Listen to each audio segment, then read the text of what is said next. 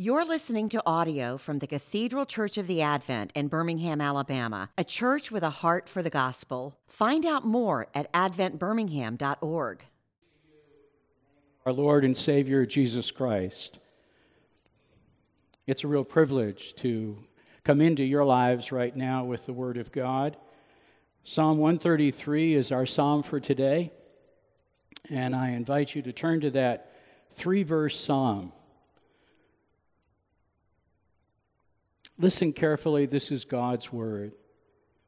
How good and pleasant it is when God's people live together in unity.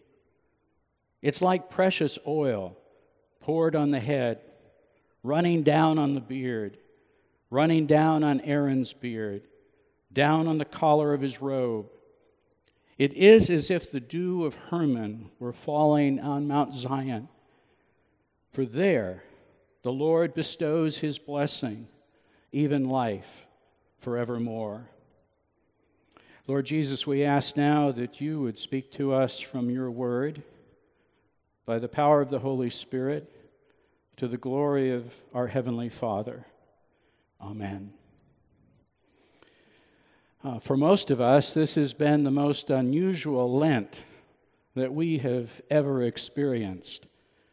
We are speaking of self isolating, of social distancing, and quarantines.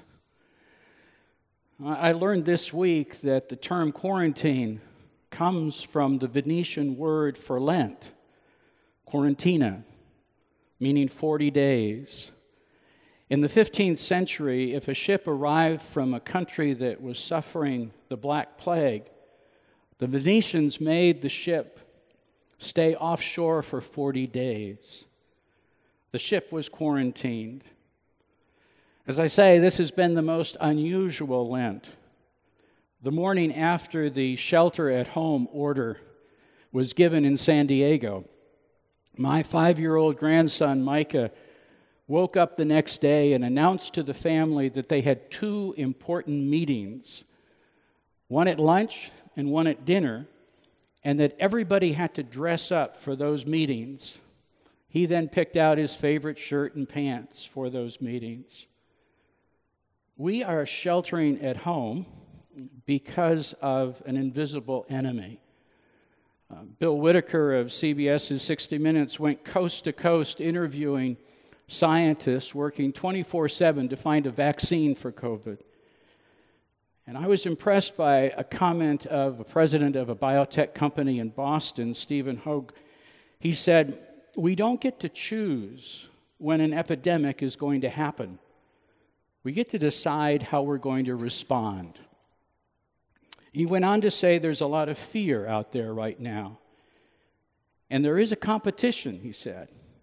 But it's not a competition between the companies that are searching for a vaccine. It's a competition between our search for a vaccine and the virus. It's not against them, it's against it. It's not us versus them, it's us versus it.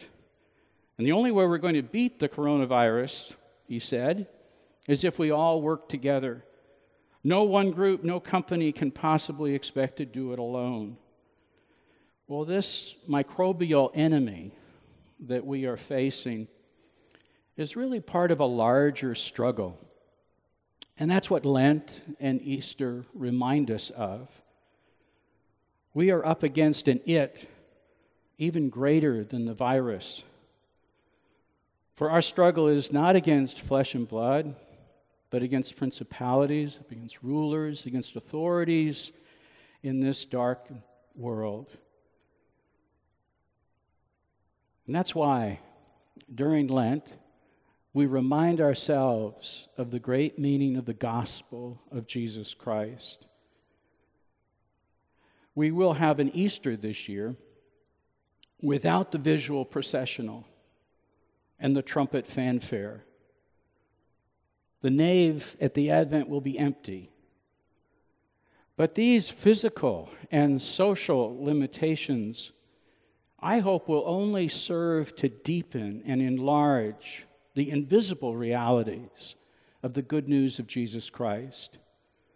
This Easter may actually be more like the first Easter than any Easter you and I have ever experienced.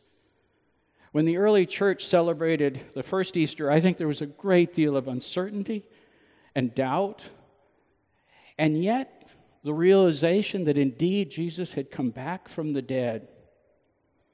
The reason I've chosen Psalm 133 is because it is a psalm of community, it's a psalm of the covenant people of God. It's an encouraging psalm.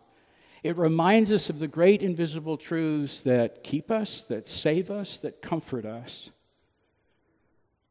The psalmist paints two powerful images, distinct in meaning and comprehensive in scope.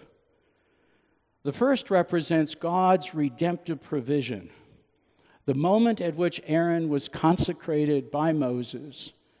It's described for us in Exodus 29. The second image signifies God's sovereign plan and purpose, the dew of Hermon falling on Mount Zion. So, first in the psalm, the blessing of community. How good and pleasant it is when God's people live together in unity. This psalm captured the imagination of Dietrich Bonhoeffer in his little book, Life Together. He wrote it as a guide for 25 students, seminary students, in their understanding of what Christian community was all about. The year was 1938 and the place was this clandestine, illegal seminary in Finkenwald, Germany. At a time of great uncertainty and danger, Bonhoeffer meditated on the privilege of Christians living together in unity. He wrote, The physical presence of other Christians is a source of incomparable joy and strength to the believer. Christian community, he stressed, is a divine reality. It's not a human ideal. It's based on, and I think this is so important, the clear, manifest Word of God in Jesus Christ, rather than human urges and human desires. And he reflected on the meaning of this unity, this good and pleasantness that he characterizes the coming together of the covenant people of God. It's good in the sense of the goodness of creation. God saw what He made and it was good.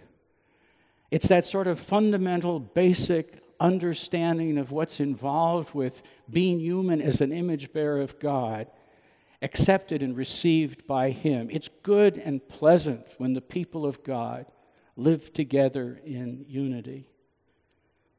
It changes what we think about it taps into, in my mind, to what Paul said finally, brothers and sisters, whatever is true, whatever is noble, whatever is right, whatever is pure, whatever is lovely, whatever is worthy, think about such things. The blessing, not only in community, but the blessing that flows down. You notice that the repetition of, the fourfold repetition of flowing down, coming down the psalmist says, It's like precious oil poured on the head, running down on the beard, running down on Aaron's beard, down on the collar of his robe. It's as if the dew of Hermon were falling, coming down on Mount Zion. That singular picture that the psalmist creates of Moses taking oil and pouring it on Aaron's head consecrating the great high priest and then the whole priestly tribe, consecrating them unto God's purpose, they will offer the sacrifices. The sacrifices that are based on the repentance of God's people for the sins that they have committed as a sign pointing forward to that sacrifice of Jesus Christ. This was a psalm of ascent the pilgrims moving all throughout Israel would move to Jerusalem several times a year Passover, Pentecost, Feast of Tabernacles, and especially at Passover. We see the consecration of Aaron and the sacrificial system as a pointer to Jesus Christ. And that whole sacrificial system has been fulfilled in Christ. It's an object lesson pointing to the reality of the sacrifice that God in Christ made for us. As the author of Hebrews says, we have been made holy through the sacrifice of the body of Jesus Christ once for all. So Aaron foreshadows the fact of the truth that will be fulfilled that we become a kingdom of priests because of our great high priest, Jesus Christ. Peter will say, We are a royal priesthood. The followers of Christ are holy, they're set apart for priestly service, and there is no higher calling than this The book of Hebrews roots our priesthood in the priestly sacrifice of Jesus Christ, who was tempted in every way that we are, yet without sin, who learned obedience by the things that he suffered. And instead of the blood of sacrificial animals, he offered himself once and for all as a perfect sacrifice. His blood cleanses our consciences from our conscience from acts that lead to death, so that we may serve the living God. Christ is the mediator of this new covenant that creates this new community. That we, because of what Jesus Christ did, can enter into the most holy place by his blood. The blessing comes down. It comes down from God. It is an act of grace and mercy. We cannot come up to God, it is God who has come down to us. Bonhoeffer wrote Christianity means community through Jesus Christ and in Jesus Christ. The Christian no longer lives of himself or herself by his own claims and his own justification, but by God's claims and God's justification. So we identify with Aaron's consecration. We can picture ourselves in this, being anointed by the oil of God's grace. We are the holy possession of God in Christ. We are personally chosen by God, predestined for communion with God, adopted into the community of God's people, recipients of God's grace, redeemed by his personal sacrifice on our behalf, signed, sealed, and delivered by the Holy Spirit. But there's a second image that the psalmist paints, and this one of the dew of Hermon. The Mount Hermon is about 100 miles from Zion with a completely different climate uh, arid, cool, and moist, and Mount Zion being dry and arid. And it would be utterly impossible for the dew of Hermon to fall on Mount Zion. And it's actually that impossibility that the psalmist points to. That the blessing of God envisioned for the totality of Israel in the providence of God does the impossible.